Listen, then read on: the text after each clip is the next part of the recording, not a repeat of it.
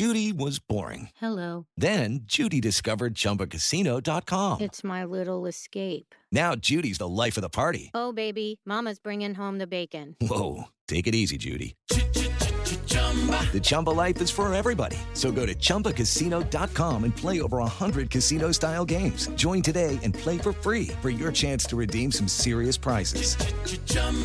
ChumbaCasino.com. No purchase necessary. Void where prohibited by law. 18 plus terms and conditions apply. See website for details. You are listening to the Next Best Picture podcast, and this is our review of Bullet Train. Deer Creek International Business Solutions, how can I help you? I am ready. Well, that's great, Ladybug.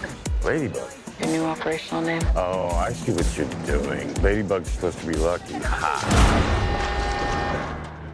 You don't have bad luck. Really?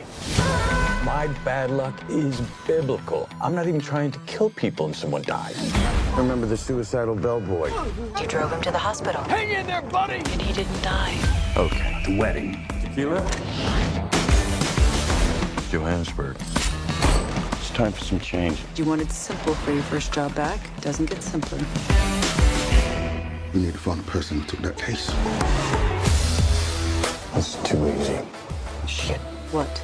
Remember those two wackos from the Bolivia job? The twins? Yeah, not so sure they're twins. Get off the train.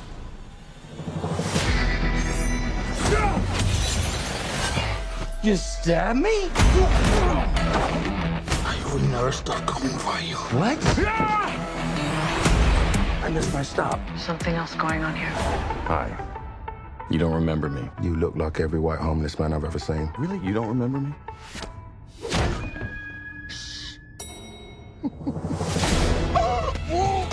He's a bag of dicks, lady. I'm sorry. I'm sorry. I'm I'm working on it. Get off at the next stop. Sounds so easy when you say it. One little prick from this, you know what happens? Yes. Your blood congeals, clogging your veins. I said yes. Ah, shit balls. You're going to want to hear the whole story. What's waiting for us in Kyoto? The White Death, with his army of assassins. There's this soulless psychotic leader with the largest criminal organization on the planet, shoved right inside I don't see the White Death letting any of us off this train. We need to come up with a plan. Not gonna hurt people. What's happening to your face? Maybe there was a little head trauma? Maybe. I, gotta get off this train. All right, everybody, you were just listening to the trailer for Bullet Train, and the story is as follows. Five assassins find themselves on a fast moving bullet train from Tokyo to Morioka, with only a few stops in between. They discover their missions are not unrelated to each other. The film is starring Brad Pitt, Joey King, Aaron Taylor Johnson, Brian Tyree Henry, Andrew Koji, Hiroyuki Sanada, Michael Shannon, Bad Bunny, and Sandra Bullock. It is directed by David Leitch and written by Zak Olkewicz. Here to join me today for this podcast review, I have Ema Sasic, Hello, everyone. Dan Bayer, All aboard. and Josh Parham. Hello, hello. Okay, so which one of you is Diesel? Who is I think that would be you. Matt. I'm the Diesel type. Are you serious? Yeah. If any of us are, it's you. Wow. Okay. He's a good boy. Matt's a good boy. So if you've seen the movie Bullet Train, and you understand the Thomas the Train jokes here. Uh, but let's talk about this one because David Leitch is, a, I think, a very interesting filmmaker right now in the sense that he is working heavily within the studio system to deliver these very uh, pulpy, entertaining, big budget studio action films from Deadpool 2 to Hobbs and Shaw, Atomic Blonde. He was also uncredited, uh, but co directed the first uh, John Wick with uh, Chad Stahelski. So he's had a very, like I said, interesting career in that he's found his niche. Uh, this movie here, Bullet Train, based on a Japanese novel, uh, definitely received some criticism for its uh, whitewashing of its casting. Uh, but you know, in this day and age, where a lot of projects, in order to get greenlit, they need you know a central movie star uh, leading the pack. You have Brad Pitt here as a result. But does it all come together? That's that's the ultimate question here. Um, what did we think of this particular action film? I don't know who I want to start off with here to kind of kick us off, but maybe I will start off with Dan. Dan, I know you saw it with me. We saw it together. Uh, but I want to know, just after a few days to reflect now, uh, what do you think of Bullet Train? Um, so I am a big fan of David Leitch and his films. I think Atomic Blonde is easily one of the best action movies of the past decade or so. And I think that he directs movies that are stylish and interesting and fun to watch, um, much more so than your typical Hollywood action blockbusters. This is not one of his better movies, I don't think, but it's still, for me, better than most action movies that we get because it actually has a sense of personality and style and fun to it. The, say whatever you, else you will about it, it is not bland. I don't think it is quite as successfully stylish as his best movies. I think that there it doesn't quite figure out the best way to achieve the tone that it wants to. Uh, the tone is a little uneven, but this cast is just firing on all cylinders, and whenever any combination of these people are sharing the screen, it just crackles with energy and I absolutely loved that. I think the action is so clean to watch. You always know what's happening and who's where and what people's motivations are and why this is happening.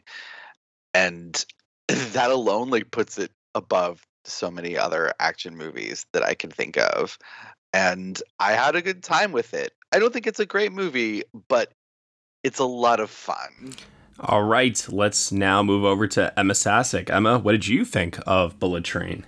I usually always like to start off my mini review with a joke or something funny. And with this, the entire time, all I could think of was the men will do X except go to therapy. And I feel like this movie is a great example of that because they will literally conduct concoct the weirdest plan to get assassins on a train rather than go to therapy and solve their problems about a loved one's death. Um, Um, I I've seen a few of David uh, Leitch's films, and I you can always kind of find a theme where there's personality to them. There's really beautiful cinematography in them, um, and I feel like this film does combine a lot of those things. However, I feel like it depends on them too much, and um, I don't know. It doesn't really give you that interesting of a script and story at the end of the day. Like I thought that the colors and the the production design uh, of this movie were were really great to watch. Like that that always kind of kept me excited for it. Um, you always have like a, a, new person stepping aboard this train uh, with some new I don't know adventure and madness that they're going to throw in there. But I don't know. I just kind of got really tired of the shtick kind of too quickly. Um, and after I saw, okay, we're going to kind of keep doing this with each new stop and each new journey to the next stop. I don't know. It just kind of ended up being a little bit too much, um, you know, a little too many different stories and characters to juggle. Or they would put in too many people, like a new person, and then their story would just end very quickly. And at that point, I was like, well, why did we even bother to do this? Like, I would have liked to have seen more of this person, or, you know, just to have gotten anything more out of this little backstory that they added on in here. So I feel like the film is just, you know, throwing a lot at you to keep you very busy and very entertained. Um, but for myself, I felt like I was losing steam. Uh, train jokes uh, very, very quickly. and I swear to fucking God, if I hear one more Thomas the Tank Engine joke, I will lose it. I don't know how many. I, I've thought about this train more times in the last 24 hours than I have my entire childhood and my life. Oh, maybe Ema is the diesel of us after all. I'm just like firing over here, like ready to like steamroll past everybody. all right, Josh Parham. Yeah, this movie, I have to say, I'm I feel very torn about because mm-hmm. there are times where I think this movie is very entertaining and super fun and has some really kind of witty characters and I even think that all the mystery elements in here that are in- interconnecting are kind of fun to discover trying to trace those lines and you get this reveal at the end that is entertaining to watch but at the same time i do agree with the sentiment that emma put forth where this movie is also rather exhausting at times because there is so much being thrown at you with this story and these characters and i think the biggest problem for me with this thing is that the tone of it really wants to show you that it is you know it's violent but also funny and quirky and irreverent but also like super stylish and cool. And i think it tries a little too hard to tell me how quirky and cool but violent and and stylish it is. And it just felt to me like it was very much playing on the surface of all of that but had very little to say underneath it. I found it to be a pretty hollow movie overall to the point where I really couldn't even enjoy the style because it just felt so kind of manufactured at the end of the day. It it man, it really reminded me of the era in like the late 90s where we got these endless Tarantino ripoffs of oh yeah movies that were about like violent people but tried to be irreverent and quirky at the same time and it just didn't have the same flavor or, or, the same authenticity of tarantino's voice. And this felt to me very much like that kind of a movie where it tries so hard to tell you look how cool we are but it doesn't really have the substance to back it up. And even though there are long stretches where i was fairly engaged by it i do like these actors particularly i just found that it that at the end of the day, it didn't really add up to very much. And especially when we get towards the end, when, yes, it is unloading all of its plot on you, but it just feels so exhausting by that point. I just found myself really in a difficult position to connect with the film overall. So it there it's not bad. There are good elements to it, but I don't think it overall added up to a great movie for me. Very similar sentiment here, Josh. I enjoyed the movie quite a bit actually in the moment you know, watching it with Dan, uh, our audience. It was funny. It was definitely one of those turn your brain off type films, like akin to today's Fast and the Furious franchise. It was silly, irreverent, as you said before. But then when I got home and I actually started to think about it and I started writing my review for it, I like quickly just realized, oh man, this is like already fading from my mind. And for a movie that was so stylish, and had so many tricks up its sleeve in terms of its storytelling, uh, the characters. I just found it really kind of fading away, and I realized that mm, this is definitely trying to emulate the style of Guy Ritchie, Robert Rodriguez, you mentioned before, Quentin Tarantino, and it just doesn't do it as well as them. I don't I don't think. I think the tone of this movie is pretty all over the place and for the first 20 minutes or so, I actually found it very difficult to understand what exactly was happening because there were so many characters being introduced, and the movie deliberately masks their motivations early on, and you don't know how all, all of them are connected to each other. So we're following Brad Pitt, and because he's the person that we start the movie off with, and you know, he's Brad Pitt we naturally latch on to him the most. But then there are these long stretches where we're not with uh, his character, uh, codenamed Ladybug, and we're spending time with all of these other characters uh, played by actors that we all recognize, we all know. This movie's got a lot of star power to it, uh, but I was not establishing any kind of an emotional connection. Now, I got there by the end, and that's mostly due to the cast. So for me, it's like I'm very mixed on this movie overall in the sense that can I admit that I had fun while watching it? Yeah. Did the humor always land for me? No. There were definitely moments where people were laughing and I wasn't laughing, or Dan was laughing next to me, I wasn't laughing, so on and so forth. But I will admit that it was the kind of movie that I think if I was, I don't know, 14 years old, I, I would think that this movie was the shit, hmm. probably. It would be sensory overload. I would probably turn around to you and say, "Oh, it's so cool," you know. But it's like it, what was that other movie, that other crime film uh, that everyone? Uh, Jesus, it's gonna come to me. Smoking Aces.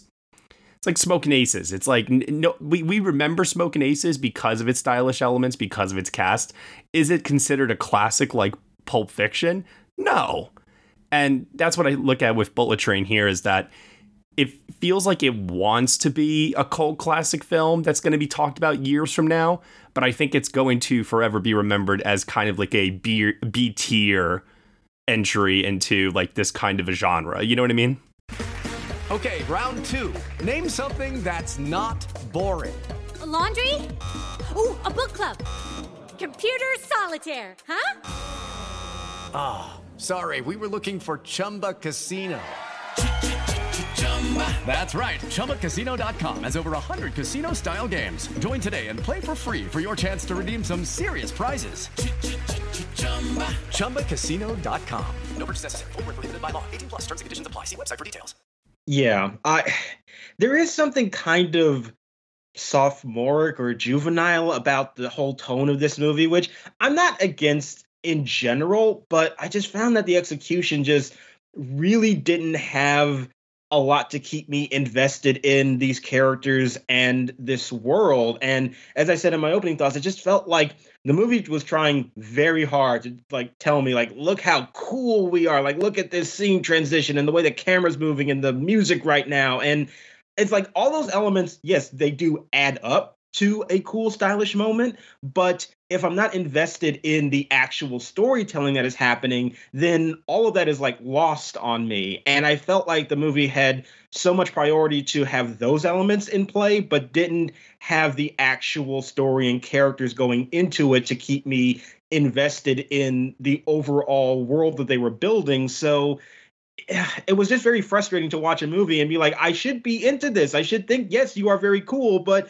you, you've told me that you're cool, but you've not shown me that you are. I mean, I think the problem for me comes down to at the end of the day, I can't escape the fact that I was imagining, okay, if this was Japanese filmmaker, Japanese cast, and done in that country with the resources that they have, I think this movie would have been just so much better.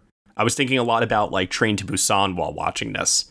Um, and I know that's South Korea, but this movie has an international cast with a lot of different nationalities involved. And I think for, you know, the purposes of Hollywood studio making, that's super important. I mean, they got Bad Bunny here in the cast, and he's like the biggest music star like in the world right now. So to me, this movie, instead of like trying to create the best product imaginable, uh, for the type of film that it is. Instead, what it comes off to me as is it comes off to me as an inauthentic uh, Hollywood gamble to try and just simply squeeze as much money out of it as humanly possible. I mean, uh, that kind of goes back to what I was saying, where it's like they throw like every name at you possible and then like when you get to that person's storyline it's like oh okay this is only here for like two and a half minutes and now we're done with this one. And you're like ah i wanted to see more of this person because i was actually excited for them and they actually had a somewhat interesting like backstory attached with them. Um, i also think for myself i love brad pitt. However this character that he is playing i don't care about that man whatsoever. And like there was just I don't know, like that was another thing that I just got so tired of with the shtick where it was like, oh, I'm trying to be good and I don't want to do this anymore. And it's like, yeah, okay. Well, you have to do something here. You are literally being assigned to do this task. And I don't know. It was just You know what his uh, style of humor in this really reminded me of? It reminded me a lot of Channing Tatum in the 21 and 22 Jump Street movies. where he's kind of a doofus, but he's also capable, physically able to handle any situation like thrown at him. Yeah. I got like that vibe from Pitt here. And I, I like the fact that he's a more seasoned assassin who is kind of reformed at this point and wants to transition to a more peaceful life. And he, you know, chooses not to take the gun on the mission and that ends up backfiring on him. I will admit that by the end, especially like the final final scene where I just was like, okay, one twist too many at this point, one joke too many. Let's just wrap it up. Mm-hmm. I was very tired of it. Yeah.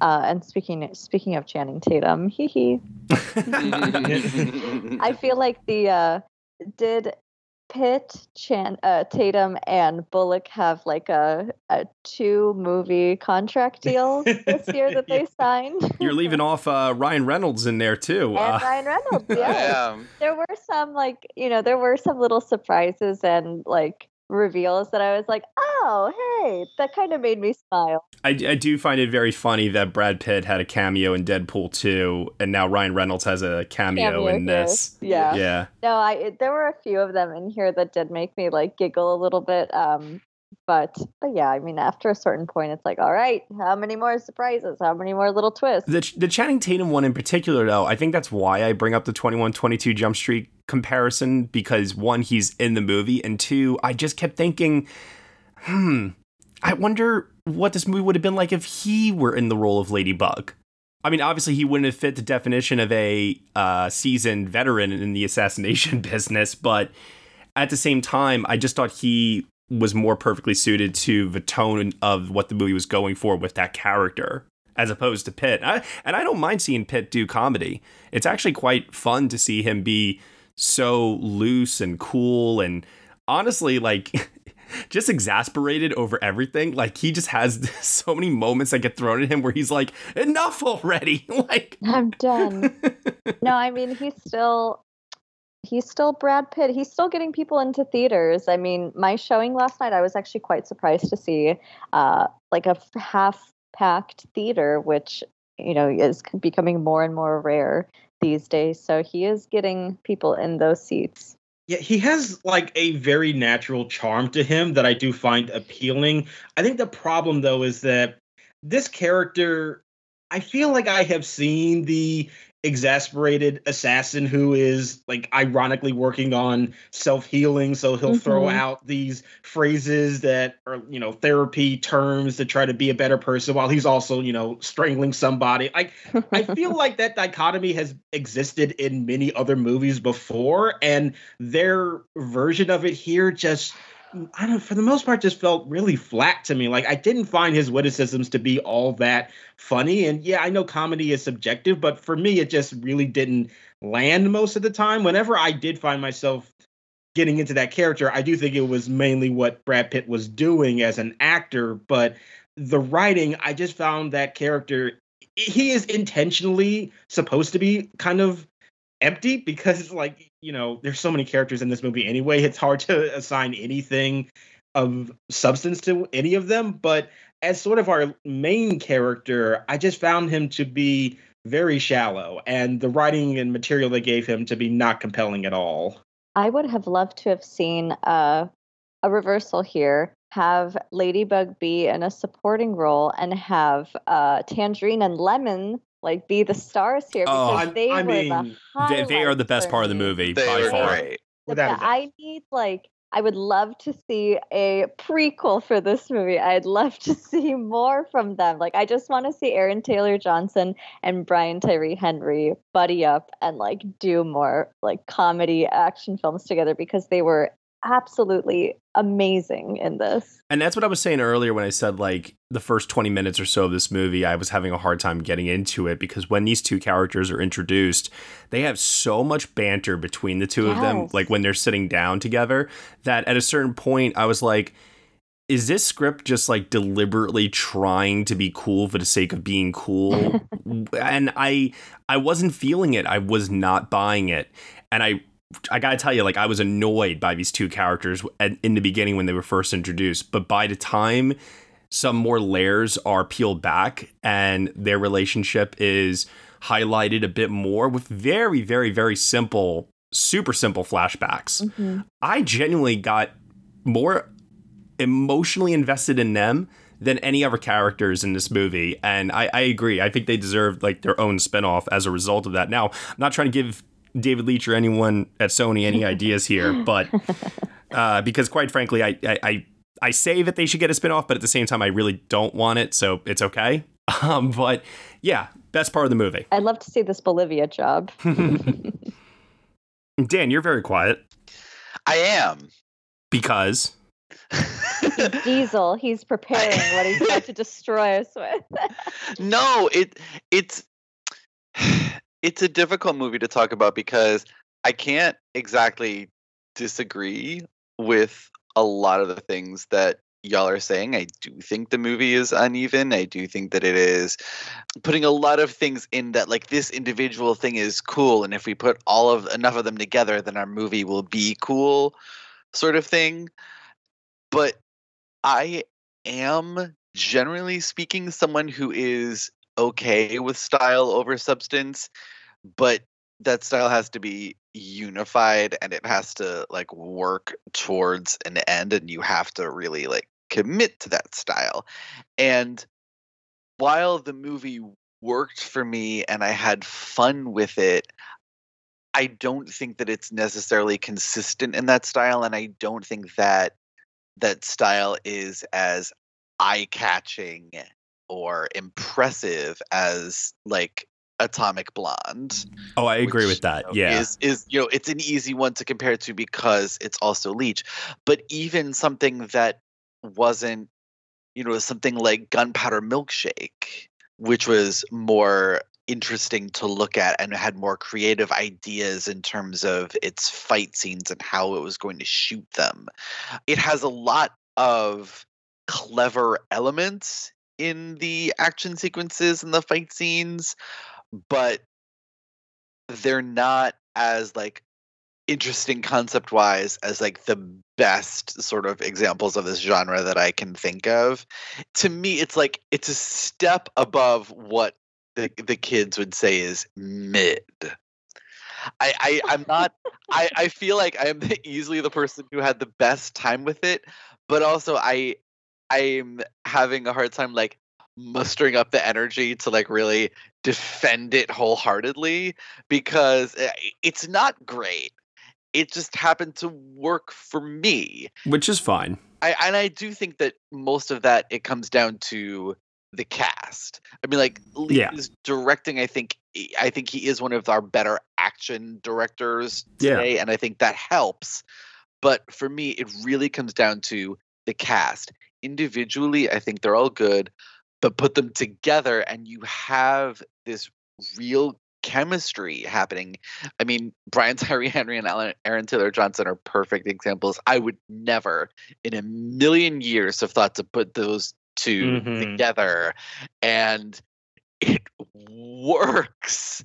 They bounce off each other so well, and the dialogue between them. It, yeah, may not always be the best, but they're so much fun to watch. Their personalities are so fun to watch bounce off of each other. And then you throw Brad Pitt doing his nonchalant movie star charisma thing and it's even more fun and you throw in Joey King who is clearly having a blast with this role and it's even more interesting. I thought even Bad Bunny was really fun to watch and he's full of presence. He, he got to howl like a wolf for a character called the wolf. Yeah. and I mean like and yeah, is that kind of silly and obvious and you know sophomoric to say one of the words that one of you guys said like yeah a little but i laughed it got a little laugh of recognition out of me because it's so obvious like of course he's going to howl like a wolf because he's named the wolf like of course and i enjoyed that and like he's great the whole cast is a lot of fun i thought zazie beetz was really fun and what is essentially a cameo um Yeah, she didn't really have anything to do in this. no Just but kept calling him a bitch, which I thought was great. it was great. It was hilarious. And I, I was particularly let down, though, by the way that Andrew Koji and Hiroyuki Sanada were handled in Oh this my movie. God. Yeah. The pain of my life is wasting these two people in mediocre action movies. Why does it keep happening to me? Seriously. Seriously. I mean, like this was this was like the one element that I had actually like the most difficulty with like reckoning Yeah. when everything was all said and done. Because yes do i always love it when sanada takes a sword and cuts people down? Absolutely. That's why we go to the movies. But i hated the fact that i felt like these two characters uh, and specifically uh, japanese characters japanese actors felt like they were honestly, it, it, it felt like tokenism to have them be a part of this cast and of this movie. And I didn't feel like the writing for them was substantial enough to Like like this I just kept coming back to this movie feels like it's all about them. It's their story. So why are we focusing on the white guy? Yeah, and like their story literally opens up this film. Which was very confusing because I really didn't know if um Andrew Koji, who plays, you know, the father, quote unquote, in this, like I was t- trying to ask myself, is that supposed to be Brad Pitt's character as a kid and that's his father? Like I, I didn't know yeah. what we were starting off with in terms of timeline and what the actual story was. It was very confusing to me. Mm-hmm. Yeah, it was. I it just always felt like their story was an afterthought or like uh, for most of the film the father is attached to the prince which is joey king's character and for the entire time i was like what does any of this have to do with anything? Like, I still don't really know, you know, aside from, um, you know, she's the reason why her son, his son is in the hospital, but I'm like, but still, but why? Why did any of that really have to happen?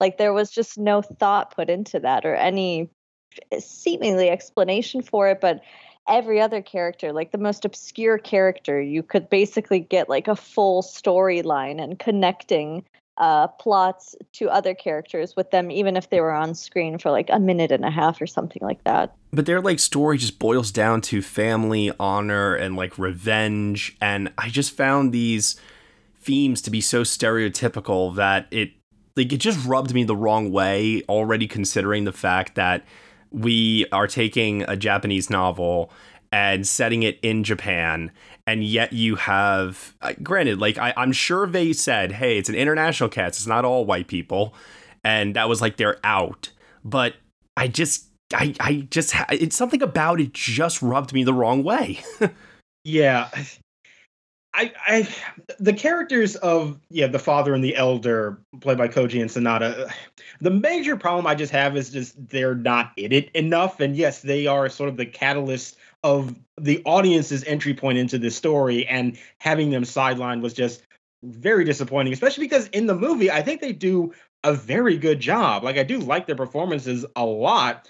I, I, think Koji especially has some of the more effective emotional moments in this film, but as characters, they're just not given a lot to do. And that is because the way that this movie is constructed, their storyline is kind of an afterthought. Like, it's not, they do insert themselves into this plot on their own and they aren't really connected to the wider web of conspiracy happening. And and that is to me a problem with just the way those characters are utilized. I think also the issue with with the prince is that then it, i feel like the way that she connects back into this larger story i agree with you man is just like very sort of dull and uninteresting. And the way that it also connects back to Michael Shannon's character, I, that is the the character that I found like the most offensive case of whitewashing because like oh yeah why is he in this Dear movie Lord. why is this character white like I love Michael Shannon don't get me wrong like we all think he's a great actor but there's no reason why he should be in this movie playing that character I wish I I really wish the trailers had not revealed that Michael Shannon was the White Death in this film. I did they? I did not. I didn't. Oh yeah, yeah. When they, I remember when the trailer came out, they clearly highlighted Michael Shannon, and Mm. I well you knew Michael Shannon was in it I don't think they said that this is the character he's specifically playing I can't remember but you knew he was in the movie But I mean, come on. At a certain point, when they keep alluding to the White Death and they haven't revealed who he is yet, you start noticing which of the actors from the cast have shown up and which haven't, and that kind of narrows it down if you Well, know sure, he's in I- the movie. Yeah, I, I still think the bigger problem is just Michael Shannon playing that character in the first place because it's like it just complicates the situation as to why this white dude would rise so highly in in the ranks of this criminal organization. And like I get it that they try to justify it with his backstory, but it, to me it just seems like you're making excuses to cast Michael Shannon when this would just be far easier if this was played by a Japanese actor. I think that that character, the White Death, and you know, not to be too spoilery with everything, but it's interesting to me because they kind of like the idea of cultural appropriation is almost baked into the script. Wait, wait, wait, wait. What, what do you mean, like in like terms because of? he's this Russian he's supposed to be this Russian guy who takes over the Japanese mafia. Right? Right. Like so you your ultimate story is about a white guy overtaking a different culture. You know, before Dan, you said I'm not going to defend this movie. Mm-hmm. It sounds like you're mounting a defense here as to why the No. cultural appropriation is okay. Well, no, and I'm not, and this is Okay. This is why because like it's interesting to me that that is sort of like baked into the story of this with making this guy a Russian character who is taking over a Japanese organization and then hiring other non-Japanese to take them out to ensure that it stays in his grasp. But I don't think the movie does anything with it. Yeah. It just kind of like lets it sit there and instead wants to talk about fate.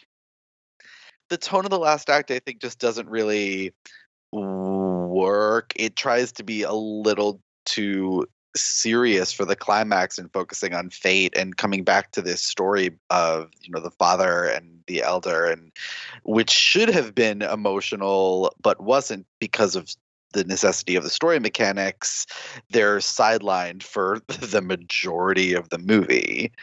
And that's fine i guess. Like i like the sort of uh, controlled chaos of the different assassin storylines converging but it tries to make it to be bigger than it is in that last act in a way that doesn't really work.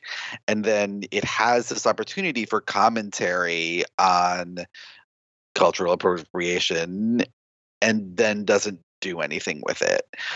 So i'm not going to defend the movie at all and i do think that it I- don't think it like falls on its ass or anything, but I don't think it's the best version of itself. Yeah, I do see where you're coming from with the notion that having this white death character be this white man who takes over this other culture and then sort of at the end having the actual Japanese characters usurp their own control over him would be sort of an interesting commentary to go into with this film. But as you said that is not explored at all. It just Yeah. feels like we cast a white guy because we think it's more profitable to do so. And and because there's no storytelling mechanic to make it a larger commentary it just means that the character doesn't have any more layers to him and it Mhm. just is very basic and you just have an unfortunate case of casting and sidelining of Japanese actors and it feels like that is the objective not to have a larger commentary and that is very frustrating when you can see the potential for something Yeah. more interesting that the movie then decides to completely sidestep. What did you guys think of the action sequences themselves? And I know that there's a couple in here. Um, for myself, I was pretty taken aback by how gory this film was, but I kind of liked it. I was having a lot of fun with some of the more shocking, violent moments in this movie. Um, but then there were also some moments that were scaled back that I thought were pretty clever. Um, I'm- I'm thinking of like the scene where Ladybug and uh, Brian Tyree Henry's uh, character Lemon are fighting like in the quiet section. I loved that. Yeah, that one was really fun. I, I feel like uh, those moments are the ones that land pretty well for me. Um, yes, it's fun to watch Bad Bunny take on Brad Pitt in their particular scene or Brad Pitt's uh, scene with Zazie Beetz, but I, I thought when they had more clever situations like and obstacles like put in front of Ladybug, that's when the movie was at its most fun. Yeah, and they get to play with the editing and the camera work in those moments, and I don't know, you know, just kind of like, um, That's where Leitch excels, I think. I think Yeah. that Yeah. his camera work and his editing, like his style of shooting action, it accentuates movement. And I think this comes from his experience as a stuntman. Uh, and I, I really do think that like the choreography is really well done in this. I also Oh, feel yeah. like they're able to play to the characters, like the characters' personalities are able to shine. Like in that moment, for example, um, Brad Pitt is able to be his like funny, uh, I don't know, like guy who is trying to reform himself. Like more of that shines through versus in the scene with Bad Bunny or with Zazie Beetz, where it's just action and just, you know, like heavy, crazy stunts, all that kind of stuff. And then I did like the go eat a bag of dicks lady because I fucking would have slapped that woman. I, as someone who has like commuted in trains with people abusing the quiet car, that made me like really laugh a lot. I also liked uh, Aaron Taylor Johnson's uh, fight with Ladybug as well. Um, uh, we didn't mention her before, but I think that that just speaks to how poorly the Asian characters are handled in this movie. Uh, but Karen Fukuhara as like the concession girl, mm. I think she's the one that interrupts the Aaron Taylor Johnson Brad yes, Pitt fight scene, is, if I remember yeah. correctly. Yeah. yeah, very funny. That's all she does in the movie. And that was so disappointing to me because I love her on The Boys so, so much. Uh, but I mean, that fight scene itself between Tangerine and Ladybug, and just seeing Brad Pitt and Aaron Taylor Johnson kind of just go at it, uh, it, it, was amusing to me. I, I think like when the movie gets to its third act and things just go, no pun intended, off the rails. Uh, that's where I was like, okay, generic, generic like action. Yeah, you know, at, at this point. Yeah, the ending I really escalates things, which I, I get that it's supposed to, but like the action at the finale just was not as interesting to me. It was I was far more engaged when it was the more intimate hand-to-hand stuff where you really got to showcase the choreography, but once it became bombastic at the end, I just was less interested. Uh, I did just want to also note about uh, Fukuhara is that, ironically, Matt, she has more lines of dialogue in this movie than she does on The Boys. that, that's true. That is true. But she makes more of an impact on The Boys. Well, yeah, I, mean. I, just found it funny to think about that. Like, oh, yeah, she is great on The Boys, and it's a shame that she actually has more lines of dialogue in this movie where she's got like two scenes than in the entirety of that show. It's like, I would love to see her speak at some point. the one good thing about the third act, though, uh, and I mentioned this earlier, uh, Sanada's sword fight, uh, like set to the uh, Japanese cover of uh, "Holding Out for a Hero." I mean, like that. If that's not cinema right there, I don't know what is. That song, great. That song will do like make everything five hundred times better. Whatever. That is true. Does not yes. matter what language it's in, who's singing it. Like it's a banger right there. There's Shrek Two, and then there's Bullet Train. yes. yeah. So I mean, like the action it's good if you've watched a David Leitch film before. I think you can recognize, you know, his particular style of shooting action at this point. And the problem, though, is that, like, stylistically, and I know this movie's all about style, style, style. I still like walked away from this movie with this feeling of, wow, there were a lot of elements at play there. As somebody mentioned earlier, like everything is individually selected to be the coolest thing possible and then it all gets put together and you say to yourself okay well now does it all work? And i feel like the answer just ends up being no because even now i'm like kind of struggling to remember certain details and aspects of this movie. Like it's not as ingrained in my memory as other action films sometimes are and i think the problem and the reason why is because outside of leitch's style of like shooting like the choreography and like the way he does like some of these uh, fight sequences nothing else about this movie is to me original. It's just borrowing from other movies other cultures other styles and i i think in movies that have just done them all better.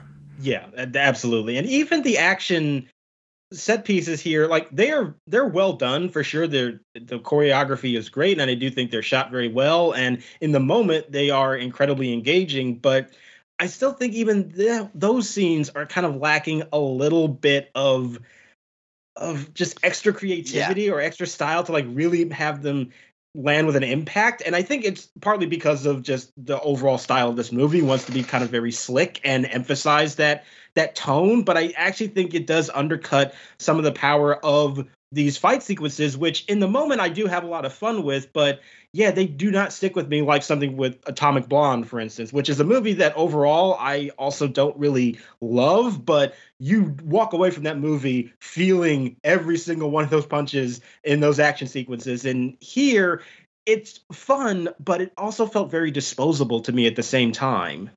Yeah, it doesn't have that extra oomph. Yeah. Um, there's not, you know, the sense of like it actually doing something interesting stylistically, like they did in Atomic Blonde with the one, you know, super long take fight scene that goes on for like 10 minutes, or the scene in the movie theater when they're fighting in silhouette behind the screen. Well, but you know what though? There is one there is one thing that does stand out to me in this movie. And that is the journey of a particular water bottle. Oh, that was I okay that was one sort of stylistic thing where like oh this is kind of fun but it also came at a point in the movie where like you've already gone on for too long. We really don't need this little detour. It's it's cute and all but like so not necessary and it stops the momentum that the movie is gathering right as it's heading into the third act. And it's Yeah. like trying to make a commentary on like what the theme of the movie is ultimately and that's fate Yeah, Fate and Destiny. Yeah. which like Yeah. it doesn't really work anyway like i don't know Well, because then they also try to tie it into Ladybug's luck and unluckiness.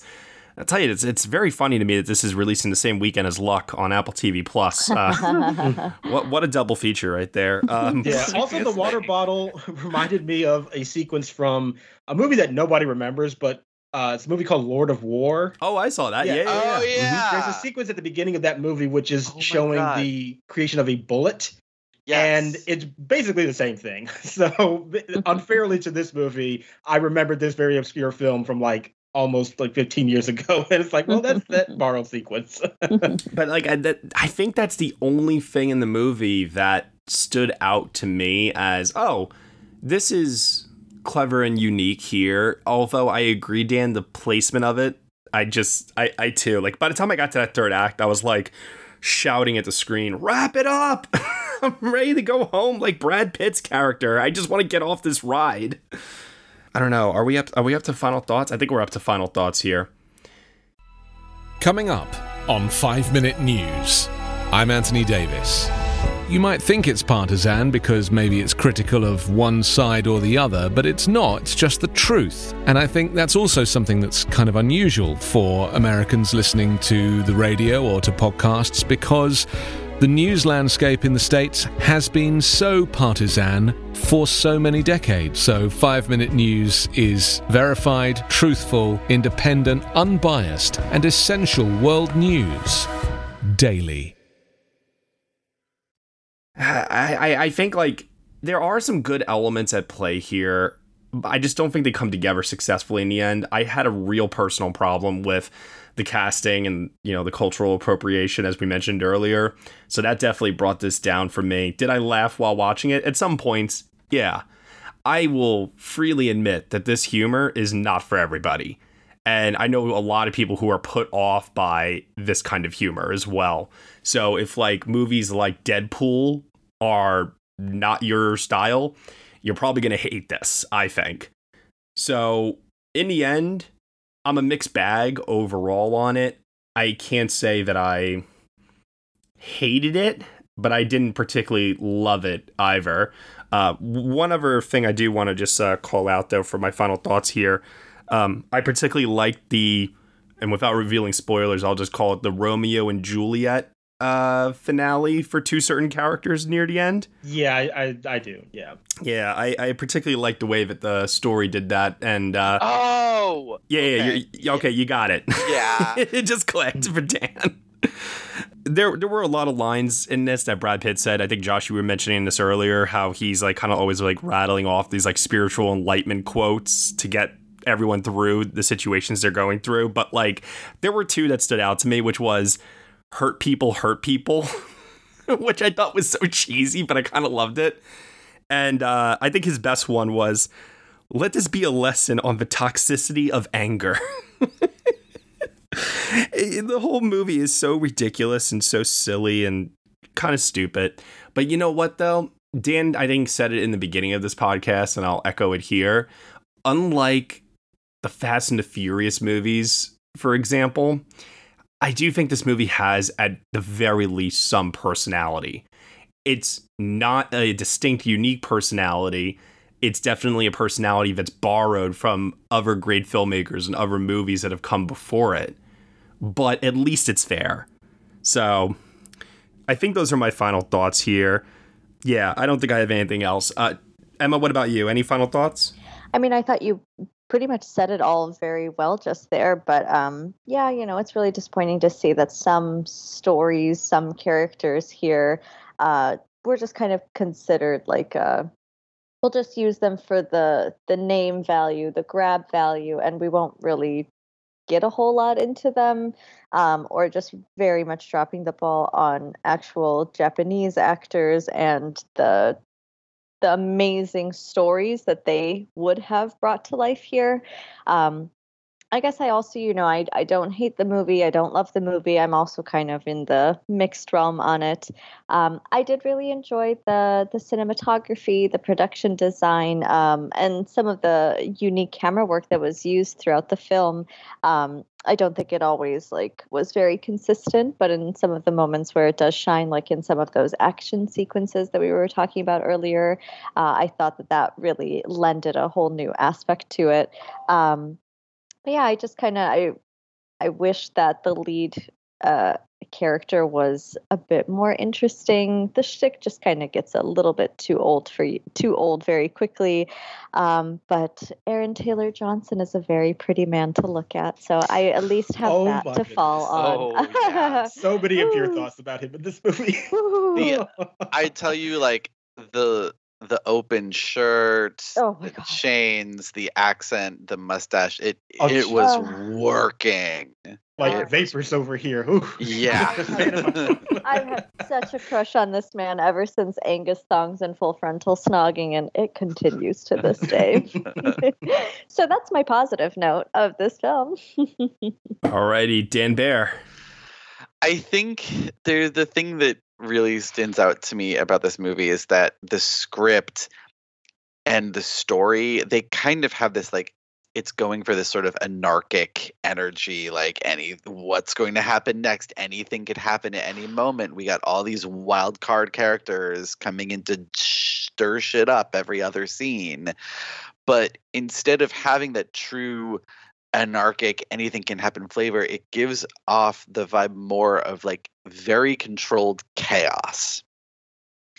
And that's fine and i think it does pretty good job with it i mean i will not deny i had a blast watching this movie i had a lot of fun i think the action is really especially compared to most average action movies it was clever and easy to follow and it was well choreographed and fun to watch but it was missing that sort of something extra to take it to the next level and be truly memorable i had a good time and i really enjoyed a lot of individual elements whole movie a little bit less than the sum of its parts You know, I was th- I was just thinking about this a minute ago. The Rotten Tomatoes score for this movie. I understand, as I mentioned earlier, if like the humor is just not really your cup of tea. I get that. I can also understand being offended by the handling of the Japanese uh, content in this movie. I get that. I do think though that there there might be just this might just be a case where enough people are maybe falling in like my category where it's like there's stuff to recommend, but then you're just so mixed on it. And I, look at the fact that this is in like the 50s on Rotten Tomatoes, and I can already tell from talking with some, with some people, audiences are not going to care about the stuff that we're going in detail about. They, I think they're going to love this. Oh my god, some guy was like laughing his head off in the theater like every single time there was a joke. Other people maybe they weren't as laughing as much, but they were eating this movie up. Yeah. I, I really think this is going to do extremely well with audiences, regardless of what critics think. You know, I, I, I do find it just very interesting, though, that there are, I think, far worse movies that have been graded more positively this year than this one. Oh, absolutely. I think that, like, and not going to call anyone out, but I do think that people are being unnecessarily harsh to this movie. Okay. Especially because I was in a critic screening and I saw the reaction in that theater. Yeah. And it doesn't match up with that Rotten Tomatoes score. Well, I, I but then again, uh, Dan, and I'll just say this about that. You know, uh, like because I'll speak only for myself. I, I was right next to you. I was laughing. You were having a blast. Yeah, yeah, yeah. Totally. enjoying it. Totally. Like in the moment. It, it's not a movie that you should think about after it's over. No, exactly. I, I think once you start thinking about it and start applying some like logic to it and like some just some thought process, that's where everything starts to fall apart. But in the moment, watching it live, it's fun. It's fine. exactly. And it's not really the kind of movie that you're supposed to think about after. yeah, we should have had this podcast over in like four minutes. It's a popcorn movie, and it hits those popcorn movie notes better than movies that have gotten better reviews, frankly. All right, Josh, take us home. Where where do you uh, fall on all of this, and what are your final thoughts? Um, I I think the only other thing that I would want to mention in terms of final thoughts is specifically I wouldn't say there were too many moments where I actually like found myself laughing at the humor. Maybe I would give a half smile here or there, but nothing too big. The one exception to that though, I will be completely honest, is Brad Pitt has a line where he I will say makes a reference to how scarce some viral anti-venom uh is. Oh, that for some reason just really got me. I don't know why, but I guess just his delivery and just the build up to that line just it really hit me in the right way, and I did laugh out loud at that. And I- it was the one moment where the humor just for some reason was magic and did get me to actually audibly laugh at something. I, I do wish that they had done more with the snake. Oh yeah, because that- especially because they keep cutting back to it multiple times. Yeah, but that said, like the the sort of conclusion to that with the with the toilet is is pretty great. That was fun too. Yeah. Was- it- I wish there was yeah more consistency with how it was executed, but the few moments that they did indulge in the stuff with the snake, I did find to be rather funny. So I will give the movie credit for that. And I do also agree with the sentiment like in the moment there are many sequences where you are having fun with it. And I can't deny that either. Like there are times when I think this movie is incredibly fun and entertaining, and a lot of that is, as you said, Dan, I think down to the casting of this film. But I also think that it is a movie that feels like the sum is less than you know the, the whole is less than the sum of its parts essentially that at, in totality it just doesn't really have enough of a unique perspective to really make it all that interesting to me. And while individually there are moments that i find myself having a good time with it as a whole it's just so lacking in its storytelling and its characterizations. And i just found myself not being able to connect to it. And i wish i could. And i feel like i am somebody that is willing to go with kind of a cheesy action movie if i'm having fun with it overall. I i have that capability as you all very well know it's very well documented on this podcast how i am able to do that but i still need the movie to do the work at the same time and I just found it so lacking throughout much of this film, unfortunately. So it's not terrible for sure, and I do think you can have a good time with it, but because there are so many other examples of movies that are similar to this that do this kind of material so much better, it's hard for me to fully invest myself in it when I see so many deficiencies on display. All right, so for my rating for this movie, I will admit that when I walked out of the theater, I was like a six or a seven. I started writing my review with that in mind, and I was like, okay, I don't know where I'm going to land ultimately. But when I finished writing it, and like I said, just putting my thoughts down and like working through the individual elements of this movie, I pretty much came to the conclusion of, hmm, you know what? This didn't work for me as well as I hoped it did. So I'm pretty mixed on it overall. I'm going with a five out of 10. But I, like I mentioned earlier, I, I do think this is one of those cases where you know, like the Fast and the Furious movies or Morbius or whatever, where they get like, you know, poor critic scores. I think audiences are going to eat this up. I really, really do. And And this is so much better than those movies. yeah, yeah, I, I, I wouldn't say so much better. I mean, come on, it's not as inept as Morbius. So much better, no, but I do think I do think it's better. So yeah, five out of ten for me. Ema, what about you?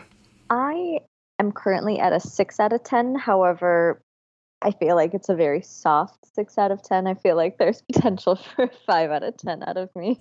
yeah. Yeah. I mean, it's interesting because, like, this is also like the very definition of a movie that I could see myself watching again. Uh, but, like, not like from an appointment viewing standpoint, but more of like a oh friends are over, you want to just like put something on to just like watch and have fun for a minute. Because mm. like I mentioned before, it's like definitely a turn your brain off type of film, and I do. So I guess this is all short for me saying I do think that I'm gonna end up rewatching this at some point or another by showing it to somebody probably, and I'll be curious to see like how it holds up on a rewatch because you know, am I am I gonna go up in my rating? Am I gonna go down in my rating? Am I gonna stay the same? I don't I don't really know. Uh, Josh, what about you? I am a five out of ten as well. Like as I said, it's not a terrible movie, and it, it's really one of those movies where it's like I don't really like it all that much, but I could easily recommend it. It's sort of one of those strange things because it does have a mass appeal element to it, and as I said, there are moments where I even found myself very connected to it, but I just don't feel like as a whole it was all that engaging at the same time either. So i i am very mixed on it and therefore i'm sort of right down the middle at a 5 out of 10 dan Bayer i am at a 7 out of 10 it's solid movie it's not the best version of itself it's not great but i had a damn good time while watching it this is the second time this year where a studio film starring Brad Pitt and Sandra Bullock gets a 7 out of 10 from Dan Bayer. hey, I gave Lost City a 7 out of 10 too. I love that. That was Lost a fun City one. was so much fun. I would much rather be watching Lost City again than than this. I will say though, like, oh Jesus Christ! I just realized Ch- Channing Tatum too. Yeah, yeah, yeah. And only one of those movies has Channing Tatum's ass in it, so it's you true, should guess that one I'm going to watch. and that's automatic, like automatic boost. Only one of them has Brad Pitt flipping his hair and giving me an extra 50 years on my life. that said, like I didn't mention this earlier, the very last joke in this movie in the credit scene. Oh, oh yeah, yeah. That was Oh. really well done. Yeah. It's Yeah, such I an mean, I knew it was coming, joke. honestly, Yeah. but it was still fun. It's such an obvious joke, but it's executed so well. That was a fun little extra. All right. Visual effects shortlist. No, I don't even think I- that. Possible, but not probable. You know, I was looking at the exteriors of the train itself. There's like one particular scene where Aaron Taylor Johnson, don't ask how, but he finds himself on the outside of this 275 mile per hour moving train trying to get back inside. and I'm looking at this and I'm saying to myself, maybe, No. but no, no, I'm I'm I'm agreeing with you. I'm agreeing with you. Yeah. And then I, I quickly realized the answer was no. Yeah. yeah, no. Which also, like you said, like I get what they were going for, but it was a moment where it's like, do you realize how fast that train is moving? You would Yeah, not hold on no, to that in the slightest. there's no way. Yeah, There's it's no way that's ridiculous. actually it's happening. ridiculous. Even Tom Cruise holding on to like latches with his bare hands couldn't hold on to that thing. oh my gosh. It's it's dumb. It's it's silly. But you know, maybe you'll have fun. So no Oscar potential.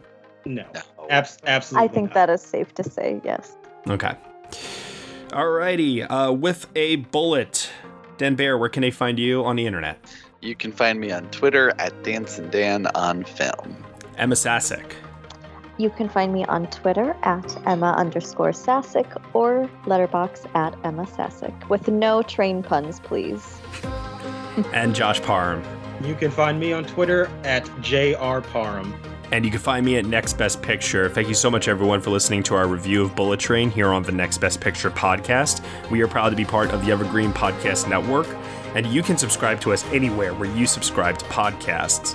Be sure to leave us a review on Apple Podcasts and let us know what you think of the show. We really appreciate your feedback and your support, which you can also lend on over at Patreon. For a $1 minimum a month, you'll get some exclusive podcast content from us. Thank you so much for listening, as always, and we shall see you all next time.